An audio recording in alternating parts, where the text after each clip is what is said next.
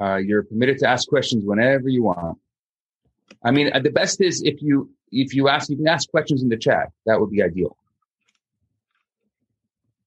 Okay, please. Hey, you're on. I'm re- we're ready to go. Yep. Okay. Hi, everybody. My name is Israel Bernath. I'm coming from uh, Montreal, Canada. I can't say that uh, it's not cold here. It's already getting cold. We see the the the uh, the semblance of winter coming our way, even though it's always a shock. No matter how many years you go through it, it's always this shock. Winter is here. Boom. Um, tonight is a very is a very special night as I thought what I would do with you this evening is perhaps share a story, a story that you may have never heard before, yet it's deeply rooted in the story of the Torah. So if you take a look at the ends of last week's Torah portion, the portion of Noah after the flood, it goes through these generations from Noah until this Abraham is born or Avram is born. And then this week's Torah portion, Lech Lecha, picks up Avram is leaving his home. So how old was he? Two days old? A day old? An hour old? How old was he when he leaves his home? I mean, he's born and then he leaves his home. Well, we know through the Midrashic stories that he was 75 years old. And so as a child, I always wondered what happened for the first 75 years of Avram's life? A, what happened? What's the background? And why is it not told in the Torah? And what does it have to do with you and me? And those are the three main questions I want to answer tonight. Now, before I answer those questions, I got to give you some history and some background. So, we're going back about 5,781 years in a couple odd weeks to be exact. Adam is created. After Adam and Eve are banished from the Garden of Eden, the Midrash says that God gives them a coat. This coat has a special power says the Midrash. The power is, is that the animals are scared of it and the animals bow to it. Adam uses this coat to name the animals. He passes this coat.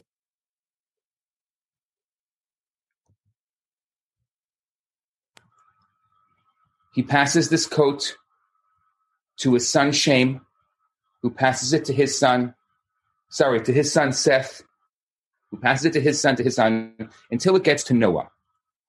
When Noah was introducing the animals into the ark, the animals would come, and the Midrash says they bowed to him. And Noah only accepted animals into the ark that bowed to him. Actually, animals that didn't bow were left outside of the ark. Fascinating story.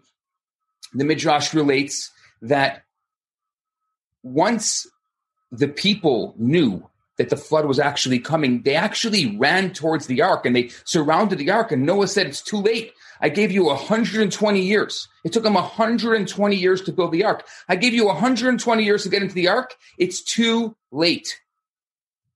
And so they tried to get in. Well, the animals that didn't get into the ark, they attacked the people and the people ran away. Some of them devour the people. We won't get into all the technical difficulties and details. So now, Noah has this coat that was given to Adam. Noah uses it. It protects him from the animals in the ark. He's feeding the animals. Noah has three sons Shem, Cham, and Yafet. The youngest one was Cham. Cham steals the coat in the ark.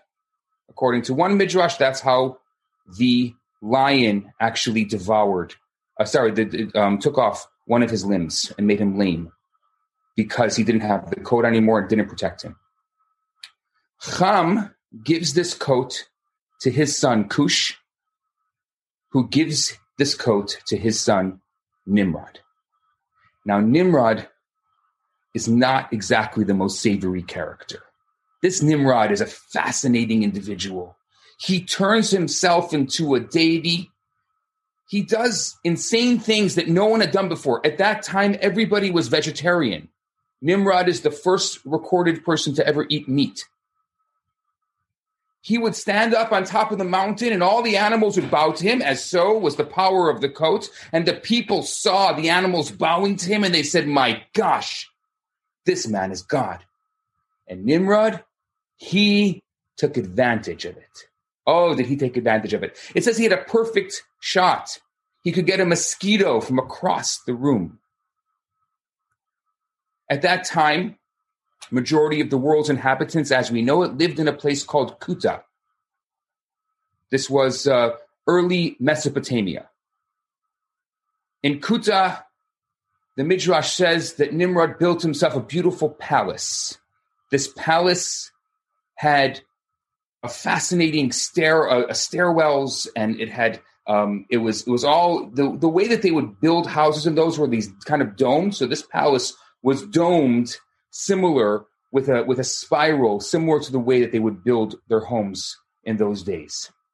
Well, Nimrod was such an amazing, an amazing warrior. He's the first person to ever wage war, actually to wage war to kill off a family. Now, our story that we're going to tell tonight starts in the year 1948 from creation. If creation is zero, if Adam is born on the sixth day, we're now 1948 from creation. Fascinatingly enough, modern day 1948 represents a different uh, a different time, which is a correlation. I'll, ch- I'll have some fun tonight, and I'll give you different correlations like that. Nimrod has a general. General, the captain of his army, his name is Terach. Terach and Nimrod, together with 450 men, they go to attack the family of Yefet. The family of Yefet lived in a city called Ram. And they attacked them and they killed out most of the family of Yefet. How many people? There's a debate in the Midrash, probably around 300,000 people were killed. Terach comes back from this great war and he's all excited the captain of the army. I'm going to backtrack a little bit. Three months before this event that I'm going to tell you about, Nimrod has a dream. And it's a it's a it's a it's a crazy dream. The dream is that there is a child that's going to be born that's going to overthrow him. So he does something that you may have, if you've studied the Pharaoh in Egypt, you probably have heard a story similar. He takes all of the women who are pregnant in all of Kuta, puts them into one area, and every child that's born is killed. Now, Terach is the captain of the army. He has royalty. He says to Nimrod, You're not going to put my wife, my wife is pregnant, but you're not going to put her there. No, you're the captain. Of course, I'm not going to do that. I'm not going to put her with the other simple people. And so his wife is exempt. His wife's name is Amatlai. Amatlai Bat, the daughter of Karnava. So this Terach and Amalai, Amatlai, Terach, now let's fast forward three months. She gives birth. And Terach comes back. She gives birth to a boy. He comes back from defeating the family of Yefet in the city of Ram, and he names this boy Av Ram, the father of Ram. In order to um, celebrate this great victory that him and Nimrod and their army had. Now, to celebrate the victory and to celebrate the birth of Avram, he makes a party the likes of which Kuta had never seen. And he invites all the who's who of Mesopotamia to attend this party. He also invites the famed stargazers of Nimrod. Everyone. I mean, you weren't a nobody if you didn't have stargazers. I mean, my teachers used to say that I used to look at the stars. I figured probably it's a good job for a boy like me who's always in the stars. You start stargazing. But you were a nobody if you didn't have stargazers. The stargazers are walking out of Terach's house and they see an incredible scene. They see four stars. They see one star in the sky. All of a sudden, from that one star come out four stars. And that other star eats up the four stars and shoots down to Terach's house. The stargazers immediately interpret that as this little boy, Avram, that's born, is the boy that Nimrod's dream was talking about. He's scared. In order to give you a little visual, so you're not just looking at my talking head the entire night, um, one of my dreams as a child was to create uh, an animation, and uh, it was just a childhood dream. I I I obviously grew up um, on the Disney films, but um, I never had anything that was I thought was kosher. That was something that I would be able to sh- you know show my children or or to be able to be proud of on a on a more of a biblical level. So, uh, 14 years ago, I set out to create an animated film, and it was released 10 years ago, exactly 10 years ago this week. So it's the 10th anniversary of the release of the film. Uh, it's done quite a bit. It's uh, it's gone pretty far and wide. It was ended up being bought out by uh, one of the subsidiary studios of NBC. And uh, what I'm going to do for you tonight is, as I'm sharing the rest of the story, I'm going to put the film on silent. For those of you who uh, want to watch the film with the actual sound, uh, I, there's a link up that you'll be able to, to, to view it later on, or maybe some of you have already viewed it. But for tonight, for my discussion with you, I'm going to just put it on silent. I called it Young Abraham from the ancient stories of the Israelites, or a tale from the Midrash. And you'll see the film kind of starts um, again, um, Kuta, Mesopotamia. You know, remember they, they built those domes but we wanted to kind of get a feel for what Nimrod's palace looked like and who he was. So we did a lot of research on the kind of look that the look and feel of this ancient Mesopotamian city. The film opens up where I'm holding in the story with the stargazers leaving the house of Terach after this great celebration for his son and they see this incredible scene that I just described to you in the sky. A shocking scene. This is exactly how the Midrash puts it. Obviously, I use my artistic imagination, shining down right onto the home of Terach, showing that this young child that was born this night is going to take over the throne. Well, obviously, the stargazers look, Terach is God, uh, sorry, Nimrod is God if Nimrod is God, he already knows this. So if we don't tell him, the stargazers, we're in trouble. And so the stargazers run to tell Nimrod that this child that's born to Terach is going to take over your throne.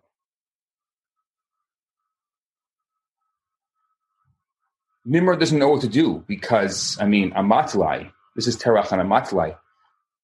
Amatlai is exempt from this thing. But look, a prophecy is a prophecy, and you don't mess with a prophecy. Now, Terach is so proud.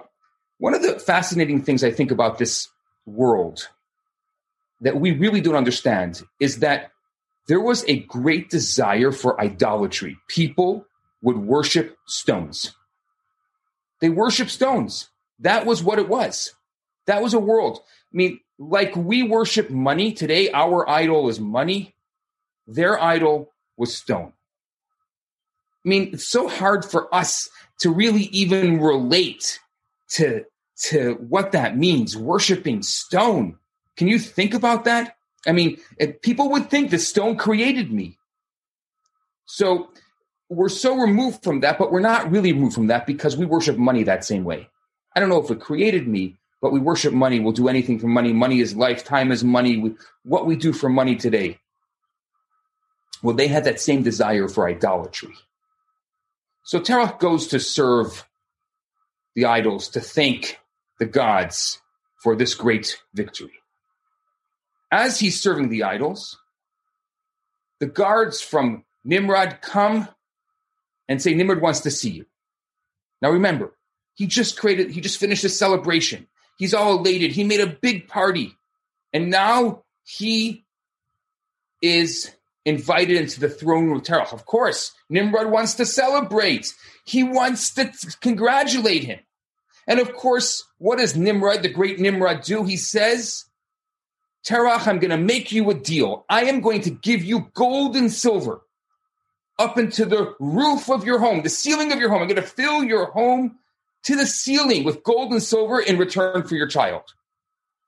So Terach does something fascinating, the Medrash says. He says, My dear king, I have a question for you. Remember last year you gave me that great stallion, that horse for my birthday.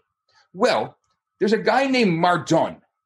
Mardon wants to give me a bushel of barley in return for the horse. What do you think? Is it a good deal? He says it's a terrible deal. Why would you take a bushel of barley when, when you're not going to have a horse to eat it? Because you're going to give the horse to Mardon. He says the same thing. Why should I accept your gold and silver if I have no child to inherit it? Well, Nimrod is exasperated. I give you three days to bring me the child, or I kill you. Now, the maidservant overhears this whole thing. She runs back to tell Amatlai that we're not sure in the Medrash whether or not Terach knew the next step. I'm going to go with what I think, and that is that Terach had no idea what was going to happen next. Amatlai realizes that this is a very serious thing, and Terach, being so true to the king, to Nimrod, he's going to bring this, their child, Avram, to Nimrod. He's going to get him killed. This is the very sad part of the story. But the same night that Avram was born, the maidservant also had a child. And so what Amatlai does is she changes the blankets the blankets of Avram she puts on the servant, the maidservant's child, and the maidservant's child blanket she puts on Avram. She switches the babies.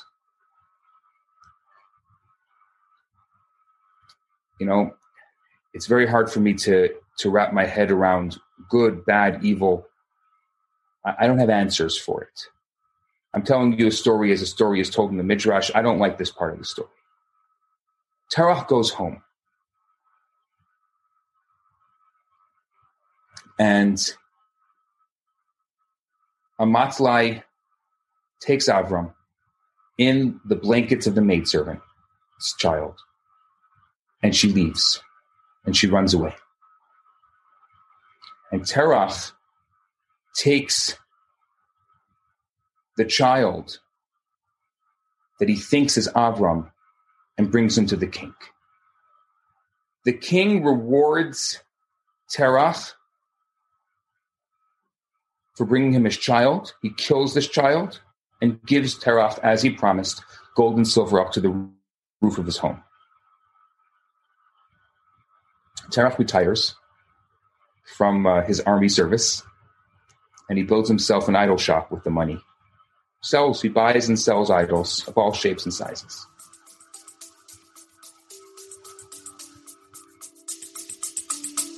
We'll be back after a quick break. Stress and trauma happen inside of our bodies, so we can't just heal them through talking. We must also heal them through feeling. My name is Luis Mojica. I'm a somatic educator and nutritionist, and I'm also the host of the Holistic Life Navigation podcast, where every week I teach you how to release stress and trauma and find a safety inside of yourself through nutrition, self inquiry, and somatic experiencing. We'll be back after a quick break. Are you tired of swiping right on every dating app out there and still getting nowhere? Are you convinced that you'll forever be alone, surrounded by nothing but uh, cats and empty takeout containers? Hi, I'm Aliza Ben Shalom, the host of the new show, Jewish Matchmaking, which you can find on Netflix. And I'm the love rabbi, Rabbi Yisroel Bernath, and we're inviting you to join us for Matchmaker Matchmaker. Each week, we'll answer one of your pressing relationship questions from how to get over your ex to how to deal with your partner's annoying habits. So if you're ready to laugh, uh, cry, or maybe even find love, then tune in to Matchmaker Matchmaker, and it's available now wherever you listen to your podcasts.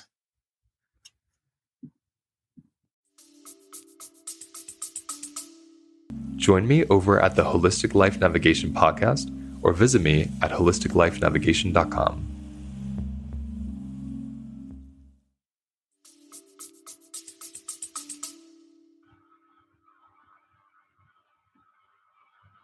can see here in the film, Taras is taking the maidservant's child to Nimrod.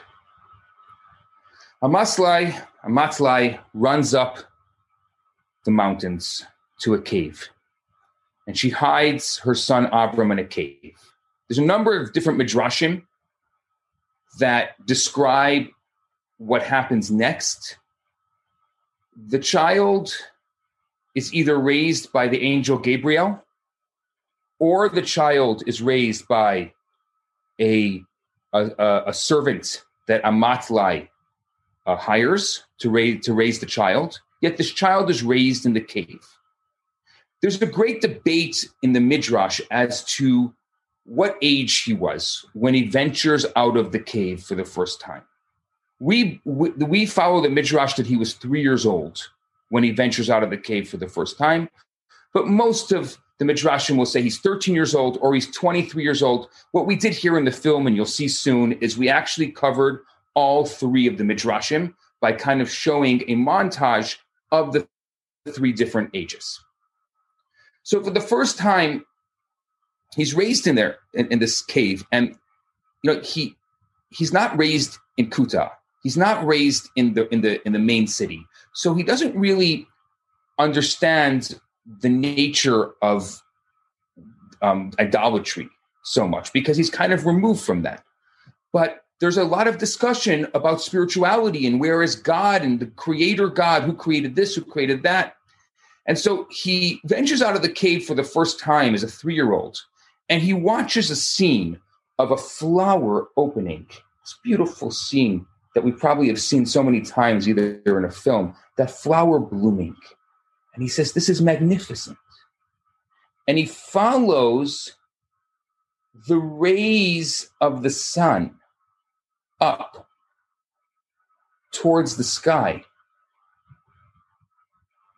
I'm just going to fast forward this. He follows the rays of the sun up towards the sky. And he says, My gosh, look at that sun. This must be the creator God.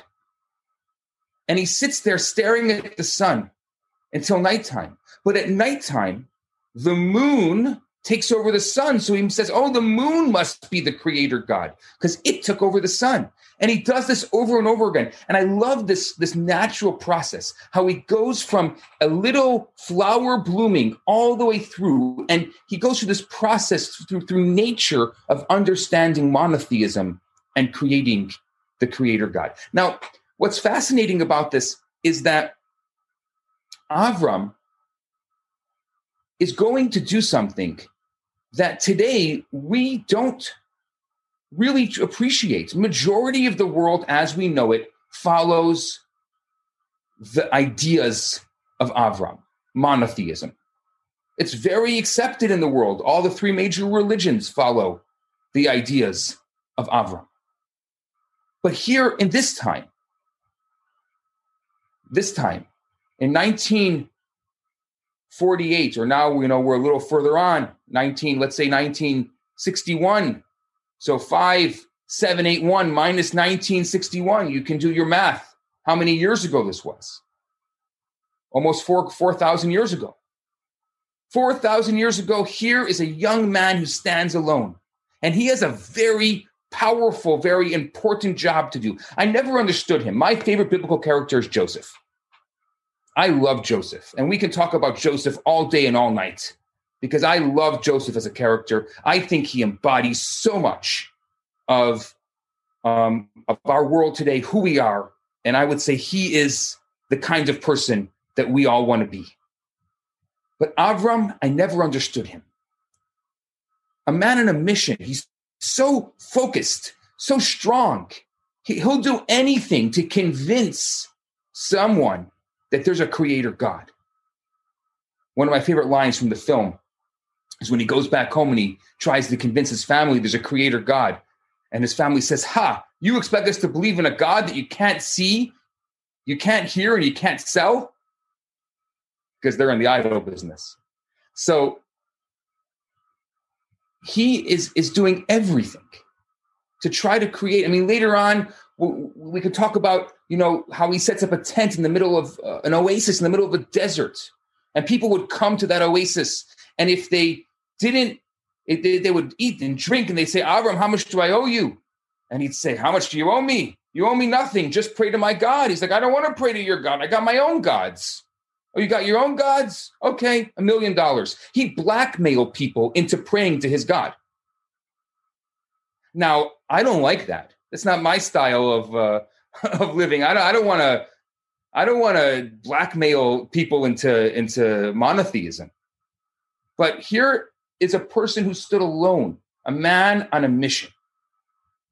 And it doesn't make any sense. This is actually one of my favorite moments of the entire film where um, he, he really understands. He remember I said 3, 13 or 23, so he's 23. And when he realizes at 23 that there's really a God, he covers his head, saying that my head is not the highest part of my being, that there's something above me. I love that moment. This is one of my favorite moments of the film. So I just don't understand this Avram. And the struggles, the trials and tribulations of his life embody this great struggle to teach the world monotheism. This is the first time he goes back to Kuta. Now Kuta is called Kasdim. They changed its name. And this is he's shocked to see the idolatry is rampant. I mean, it's everywhere. Remember, the flood wasn't that long ago. Noah is still alive. The flood wasn't that long ago. And people have once again become a different kind of corrupt. Before the flood, it was a, a lewdness. This is a spiritual corruption. And you know, the truth is, I don't know which one is worse. And we aren't to judge which one is worse, but there's a real corruption that's going on. People, maybe, you know, maybe let's say that they're going on the right path in the wrong direction. Well, if it's the right path in the wrong direction, it's not the right path yeah, maybe it's easy to to to convince them and turn them around, right? So they're going on the right path. But if they're on the wrong path, they're on the wrong path, and it's rampant. This is what people are doing. Avram doesn't understand it. The Medrash says, and this is one of the most famous uh, midrashic stories, probably one that you've heard before, if you've heard any of the midrashic stories of Avram, where either his father got sick and had to go away, or his father realizes who he is and he um, he faints and they take him to the hospital, or he's on a trip, but he's not there. He's not there. And Avram gets left in the idol shop by himself. Now, the Midrash tells a number of stories of different people who came into the idol shop. He says, uh, the Midrash says, there's a man of 60 years old walks into the idol shop and he says, I need an idol. I need a good one, a big one. And he says, I don't understand. How old are you, sir? He said, I'm 60 years old. And you want to purchase and pray to an idol that my father made yesterday? You're 60 years old. And he convinces them not to buy it. Another woman walks into the shop Here, this woman walks into the shop and she says, My idols were stolen. My idols of protection were stolen. I want a new idol for protection. So he turns to the woman and says, If they can't protect themselves, how do you expect them to protect you? And a number of people, the, the Midrash tells a number of stories of people that come into the idol shop. Finally, a woman comes into the idol shop with a se'ah. It was a, a, a, a classical measurement of the time of flour. And she wants to serve one of the idols, the flour. And so Avram, it says the whole time as he's there, as people come in, they, they he would give them different demonstrations. You know, he would he would demonstrate. He's like, "Oh, what kind of idol do you want?" He's like, "Oh, I, I want this idol over here," and he would smash the idol as uh as as they would look at it, and he started smashing the idols.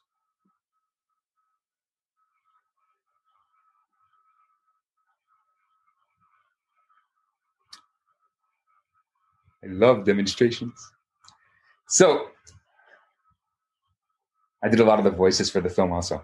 Uh, anyway, I'm sorry for those of you who didn't see it before. You'll have to see it with the audio. It's really fun. Where it was really fun to create. It took four and a half years to create this film. And uh, so he's he, and, and, as the midrash tells, he's he's smashing the idols as he goes goes along, giving various demonstrations to various people coming into the shop. This is how you sell the idols, right? You smash them. Are you listening to me? Anyway, with his ears in the idol. So he ends up smashing all the idols in the shop. And there's a great moment after he smashed the idols in the shop where his father comes back, comes running into the shop. And he has this great dialogue with his father, who now obviously sees his entire shop is just destroyed by the way. This was like, I love this because as a child, this is the kind of how you understand. I, I, I would picture this as a kid. This is how it looked. And Avram tells him the story about this lady came in and she was serving the, the idols and all the idols were fighting which who wanted the food the lady was serving and there was a big brawl and when the dust settled i looked around and the hammer is in the biggest idol's hand and his father terach turns to him and he says you expect me to believe that these these idols can't see and they can't hear and they can't wield a hammer. And he looks at him and he says, Then how can you worship them?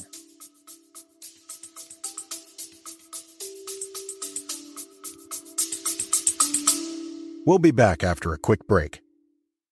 Dropping in to tell you about Ordinary People Extraordinary Things, a podcast dedicated to real life stories of hope from ordinary people just like you. I'm your host, Nancy Bruscher, and I get to talk about real things going on in the world through the perspective of hope. We talk about cancer, grief, trafficking, anxiety, body image, identity, loneliness, faithfulness, addiction, homelessness, but it all draws back to the hope that we have. So I hope you will click on the link in the show notes and check out Ordinary People, Extraordinary Things.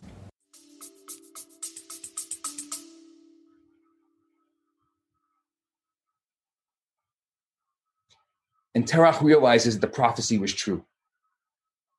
There's a debate whether Terach turned him in or the, the guards came and arrested him, or Avram himself turns him in. But we'll go with this very interesting medrash where Avram actually turns himself in. So he goes through the streets of Kazdim. Remember, Kuto was turned to Kazdim, and he's taking these idols and he he wraps these these these smashed idols with a rope and he's going around the streets saying useless idols for sale. Who wants a useless idols? They can't see they can't hear they can't do anything for you. They're completely useless. Who wants them? And he takes that idol all the way into the palace of nimrod smashes all the idols in the palace of nimrod. And then he has this amazing uh, course back and forth. Nimrod finally does this like thing in front of all the people at nimrod's party. Nimrod kind of turns himself into his God. He says, I am the God. He says, if you're the God, then why can't you make the time stop? If you're the God, make the, the sun uh, uh, rise in the east and set in the west. If you're a God, then you should know what I'm thinking right now. And he does this very funny thing. Nimrod realizes that this is the kid.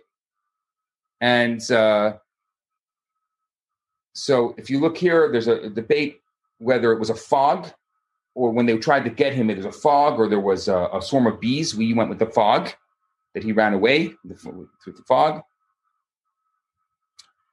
Um, they end up putting he puts him in prison and uh, gives him no food or water, but he survives there. A, a, miracle happens, and a stream appears, and a tree appears, and he actually, because of that, he ends up converting uh, the prison guards to monotheism.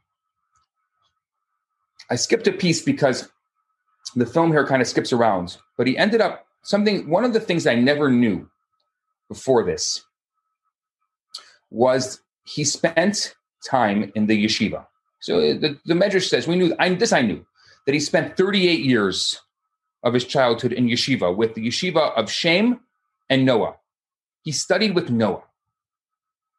Now, if you look at the timeline, it actually makes sense. If you look at how when Noah was born, so he actually there was a 78 year overlap. This is Noah in the film, and it just totally makes sense where Noah is teaching him of what he saw and why God destroyed the world.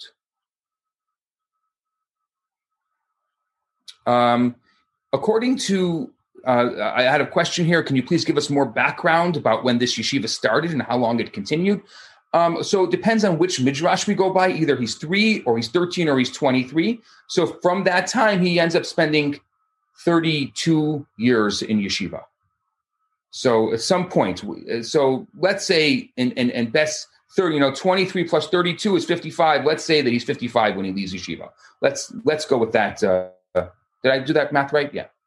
Um, yeah, he's there the entire time. Just someone asked, and the yeshiva itself, how long did it last? He was there day and night. I mean, I think the film shows it very well. Right here, you can see it. He studies day and night to the point where he himself becomes a teacher in the yeshiva, and the film itself is showing him being now teaching the the the Torah of Noah and his son Shem, and also later on um, the grandson Aver. So it ends up later becoming the yeshiva of Shem and Aver. That's where Yaakov, Jacob, goes run and runs in Haran. When he runs uh, away, he goes to the yeshiva of Shem and Aver. But at this point, Noah is still alive. And so um, when did Noah, I, I, believe, according to the Midrash, Shem started the yeshiva, but Noah joined him. It was Shem that was really the righteous one. But Noah also, I mean, was righteous in his in his own way. And I think about that passing of information from Noah to Shem and then to, to Avram. I mean, that just those 10 generations, just 10 generations between Noah and Avram. You can look that up online. You can see the 10 generations. And I think about the passing of information between these two. You know, Noah had an opportunity to convert the world, and he chose to just save his family. You know, think about it in a hundred, Scotty, if I gave you 120 years to convince somebody to become a Noahide, could you do it in a, one person in 120 years? Could you do it one person? I say one person. Yeah, uh, he's saying, yeah, of course. One person I can do it in 120 years I can do. Well, Noah has 120 years while he's building the ark. That's why God gives him so much time. And in 120 years, he does not manage to convince one person because Noah didn't want to convince anyone. He was like, it's me and my family. It's me and my family. That's all it is. Noah doesn't want to convince anyone into monotheism. Now, Abraham is a very different character. Abraham does what Noah is supposed to do before the ark. He basically is the true child of Noah because Noah was supposed to spend 120 years convincing the world to change their ways. But instead, that's what Avram does. Avram spends his days from his very youth until his very last days convincing the world that there's a God, that there's one creator God, and it's not Nimrod. And so I think that it's amazing to see that connection. I never knew until I did this research on the story and, and studied all the midrashim. I never knew that connection, that incredible connection between Noah and Avram and share that sharing, that continuation of information. To me, that is just was just like mind blowing. That and it just and it totally makes sense. Totally makes sense. So he goes back. And when he goes back, that's when the story happens where he ends up in jail. Well, meanwhile, so now he's in jail. Let's let's I'm, I went back to the I wanted to give you the background on the story. Now he's in jail. Now Nimrod decides he is going to show all of the world that he is truly God by killing Avram. He's going to kill him in front of all the people. He says, There's a traitor in our midst. And this traitor, we're going to throw him into the greatest fire that we ever built. And there's a midrash that says for seven days they brought all their wood. Some say for 40 days. There's a lot of 40s in the Torah. So let's go with 40. For 40 days, the people brought their, their firewood. Someone just asked a question when Shem was Shem still alive when Avram was at the yeshiva? For sure, Shem was the son of Noah. So Shem was even alive in the times of Jacob. When Jacob, when Yaakov went to the yeshiva, Shem was still alive. So Shem was definitely, this was Shem's yeshiva in, in every way, shape, and form. So let's fast forward to the fire. So he's like, we're going to, so the people for 40 days, they build this massive fire in the middle of Kazdim, this incredible fire. It's unbelievable. So, so much that anyone that goes near it is killed. That's how much out comes Nimrod. Makes a big speech in front of all the people before they light the fire. Remember, he had a perfect arrow. According to one midrash, this is before the Tower of Babel. According to another midrash, it's after the Tower of Babel. We'll talk about the Tower of Babel in a second. But he shoots up the arrow to the sky. During the Tower of Babel, he it says the midrash says he shot up an arrow and it came down bloody to show that he killed. He said to the people that he killed God. But this time, he so he'd often he shoot up arrows to the sky and they come down. This one, he he took a lit arrow with fire and he shot it up to the sky and it came down and it lit the fire. And out come these eight men and they're carrying Avram. It's unbelievable. Everyone's watching how they're going to take the traitor and they're going to burn him. They're going to burn the traitor. This is fantastic. Well, they march towards the fire and the eight men collapse dead. And there's Avram laying there chained by himself. So they have to take a rope to kind of pull him out of the fire because everyone's gone. And anyone who went near the fire was killed. Now, something fascinating happens because I'm going to go to the verse in the Torah that talks about the fact that Haran died before his dad. Now, Haran, which was the brother, right? Um, uh, uh, was Avram had two brothers, Nahor and Haran, and Haran was was a sorcerer, or so they thought he was a sorcerer. So Nimrod thought that maybe this whole thing with Avram surviving in the fire was sorcery. Now, at this time, Haran wasn't sure if he believed in Avram's God or not. So what Haran does is he says in his mind, if Avram survives the fire, then then I'm going to believe in Avram's God. If he doesn't, I'm not going to believe in it. So when he sees Avram surviving the fire, he says, This is my God too. So when Nimrod turns to him, thinking he's a sorcerer, Haran, do you believe in Avram's God? He says, Yes, I do. They throw him into the fire and he rolls out dead in front of his father. And that's why it says that Haran died in front of his father because he was killed in this fire. Avram is still in the fire. I'm just going to fast forward here. I apologize, I can't show you the whole thing, but you can watch it on your own time. Avram is still in the fire. First of all, um, how they get him into the fire is they um, they catapult him in because there's no other way to get him into the fire because nobody can go near it. So they catapult him in. Here we showed Nimrod throwing him, but he actually they catapulted him into the fire. And everybody goes home.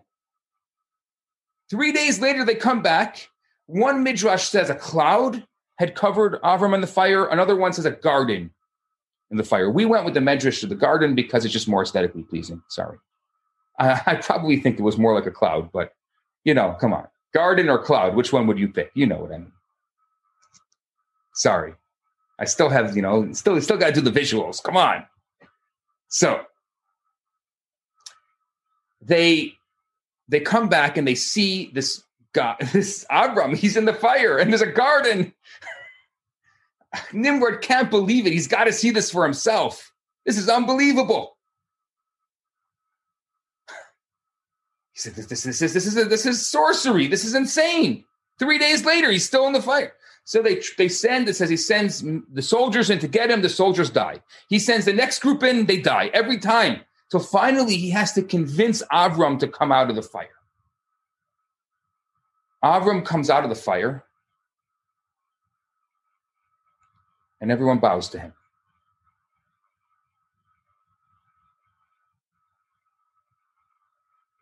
And Avram says, Don't bow to me.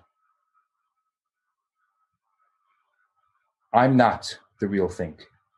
Bow to God in heaven.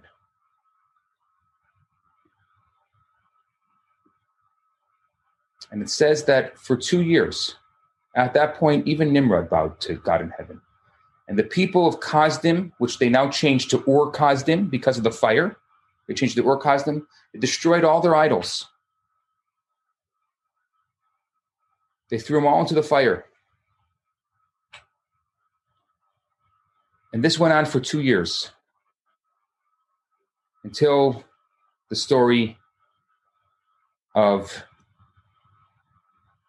Avram leaving, which opens our Torah portion. And there's another there's other interesting stories we can talk about about this guy Rakyan and the Pharaoh in Egypt. And that is the story between Noah and Lech Lecha of the Midrash, of the first 75 years of Avram's life, because Avram is 75 years old when he leaves his father's house, spends five years in Haran, then goes on to Canaan, and later ends up in Egypt. What's also fascinating about it, if you look at the the the um how the, the path that Avram takes, he does the entire width and length of bi- the biblical land of Israel which in its own is fascinating because in those times when you bought a piece of land, the way you would acquire the land is you would walk its width and its length. And so Avram, in his journeys, if you look, if you actually take and look at the map of Avram's journeys, I have an amazing book here. If you've never seen it, um, I'm going to show it to you. I like the fact that I'm sitting here at my library. You can see my, part of my, at least part of my library. This is about, I mean, I have nine bookcases here, but uh, this is only about a quarter of my library. So I have this this Bible atlas that I bought. It's from uh, 1825. I love some of these old. These, oh, I have a lot of like these really cool things. So you can see, this is. I wish I could show this properly to you, but this is the original biblical Canaan. And Avram actually, you can see the journeys of Avram and Canaan, how he walks the entire biblical land of Israel in his journeys. That I mean, there's so many more things. We can just go on all night on the various elements and making those kind of synapses and connections for you. I'm going to end my the formal part of my talk here. And I know you probably have questions, and I'm happy to take your questions. Um, if you didn't see the connections with our world today, then uh, I don't know what to tell you. I mean, the, the, just the connections and thinking about Avram's life and uh, uh, from Mount Hermon to Gaza. Yes, yes. Uh, the walk. Well, the walk actually is um, is from uh, the Nile to the Euphrates. Really, that's that's the the length of it, and the the other the width of it is uh, yeah from Mount Hermon to the uh, to Gaza. Okay, the next uh, here's a, here's our first question for the evening. Well, first question post my talk for the evening. Are there any other movies like this in the pipeline? This is so beneficial, informative, inspirational to us as Noahides is there also a way for us to share as a family and friends? So you, are welcome to share it with family and friends. I didn't tell you anything. This is not, but you have a link there that you can share with your family and friends. Um, absolutely, it was my honor. It only cost 1.8 million dollars to make. So uh, I don't know if there's an is there another one in the pipeline? Not of this, not of this caliber. This was just my my childhood dream, and I fulfilled that dream. I wanted to do more. I know, I know. Thank you, Wayne. We need that more and more and more. But uh, it was my childhood dream that I fulfilled. And um, I actually am working on a lower budget film right now. Uh, I did one on David, which unfortunately got tied up in some legal battles, so never came out. uh, and nothing to do with me. I'm, I, I don't deal with all the legal stuff. And when you deal, unfortunately, in the in the in the world of film, that's what happens ends up happening. And I'm doing one now on the story of Shimshon.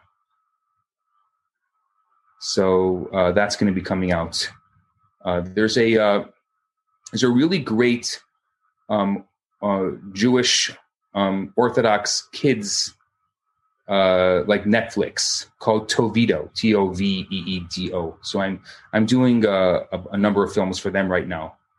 They, they have none of them have come out. I have the just the audio of it for now, uh, but it's coming out soon. We're going to be doing some some. They're lower budget, but we're going to be doing some some stories based on the midrash for them. I also um, I also produced an audio Bible.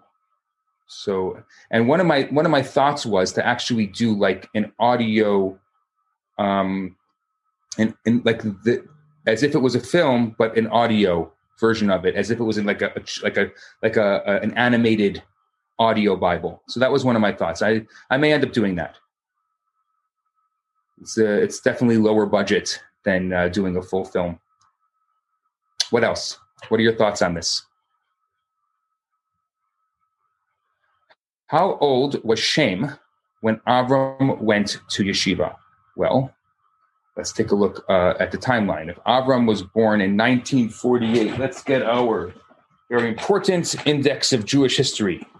These are very important books to have around. See, well, let's take a look at Shem. Shem, I believe Shem is born in the year 8. Uh, he's born in 1558. Is that right? How is that possible? Enosh. Yeah, Shem is born in eight in uh, 1558, and Avram was born in 1948. So Shem is uh, 490. Let's say Avram goes to Shiva at 23.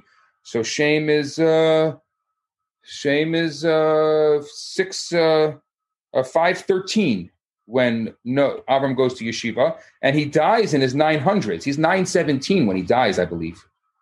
So I'm just doing this off the top of my head. So he's around for four, you know, he's, he's, he's around for a lot of it. Shem is uh, around for quite a bit of it, um, even through the, the, the, the, children of Jacob. I think he dies uh, maybe right after the first or second child of Jacob is born. So he's, he, he sees a lot of it. There's a couple of interesting people um, who see quite a bit of all these stories. One of them is uh, Og, Og, the king of Bashan. You've heard of Og? Og is a giant.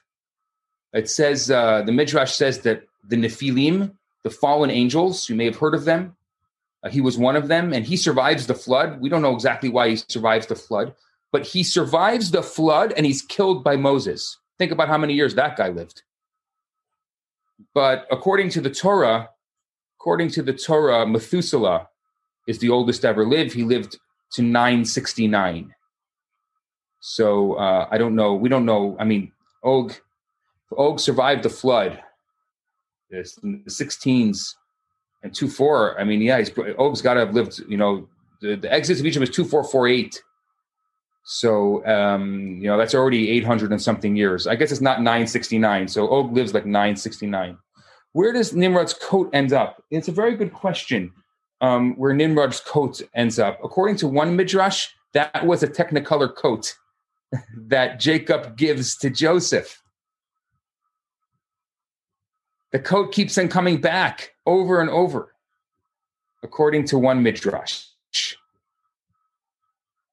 Uh, Nim- um, who killed Nimrod? Uh, did Rebecca give Joseph the coat? No, Jacob gave Joseph. Oh, yes. Uh, Rebecca gives the coat to Jacob. That's right. Thank you. This is the coat. Rebecca gives the coat to Jacob because that's how he gets the blessing from from from from Isaac, and then um, Jacob gives the coat to Joseph, and then obviously the coat ends up in the hands of the brothers and then is brought back to Jacob. I don't know what happened to it. It was full of blood because they put it. The, the blood. The brothers put blood all over it to show that Joseph was dead. Um, so I don't know what happens. We don't hear about the code after that. Uh, who kills Nimrod? Uh, according to one opinion, Nimrod is killed by um, um, Tuvo. It's Tuval Kayan. He's killed by the grandson of Cain. His name is Tubal Cain. He's an evil guy. He's interesting. Uh, oh no, uh, I think he's he's sorry. I think he's killed by Kedar Omer.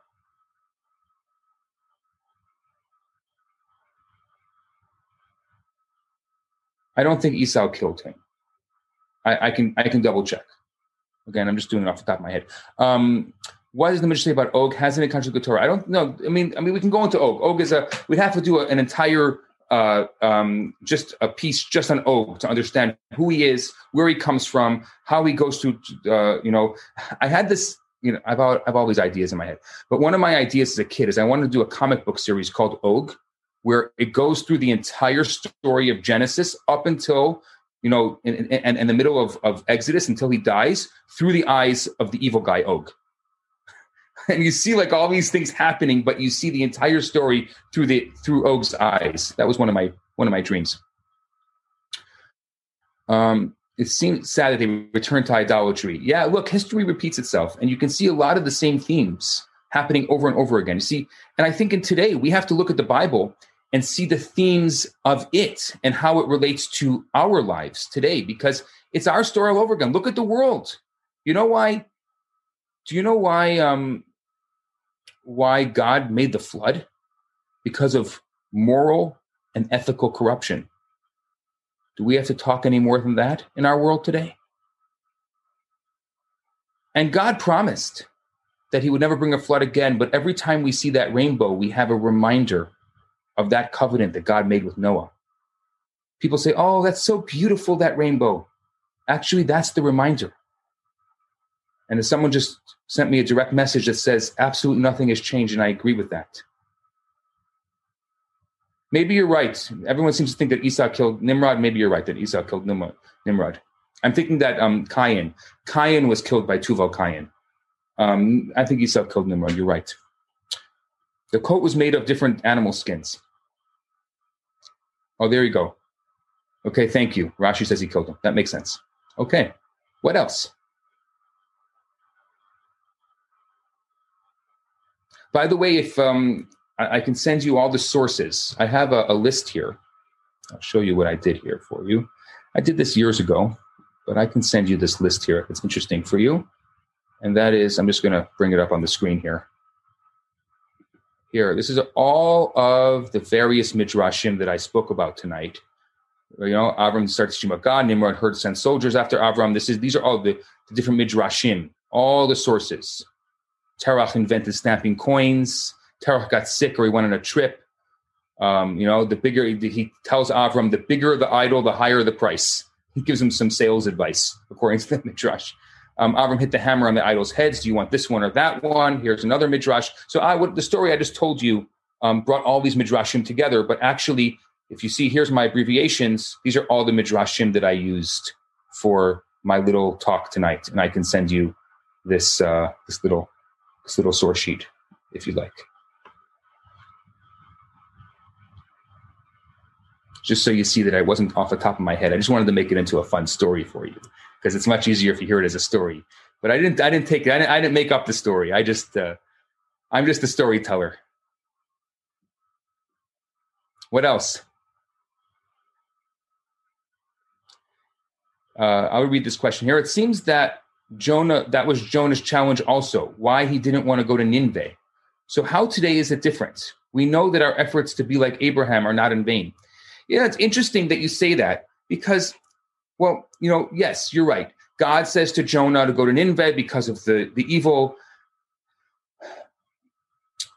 Our, I think that our job today is twofold.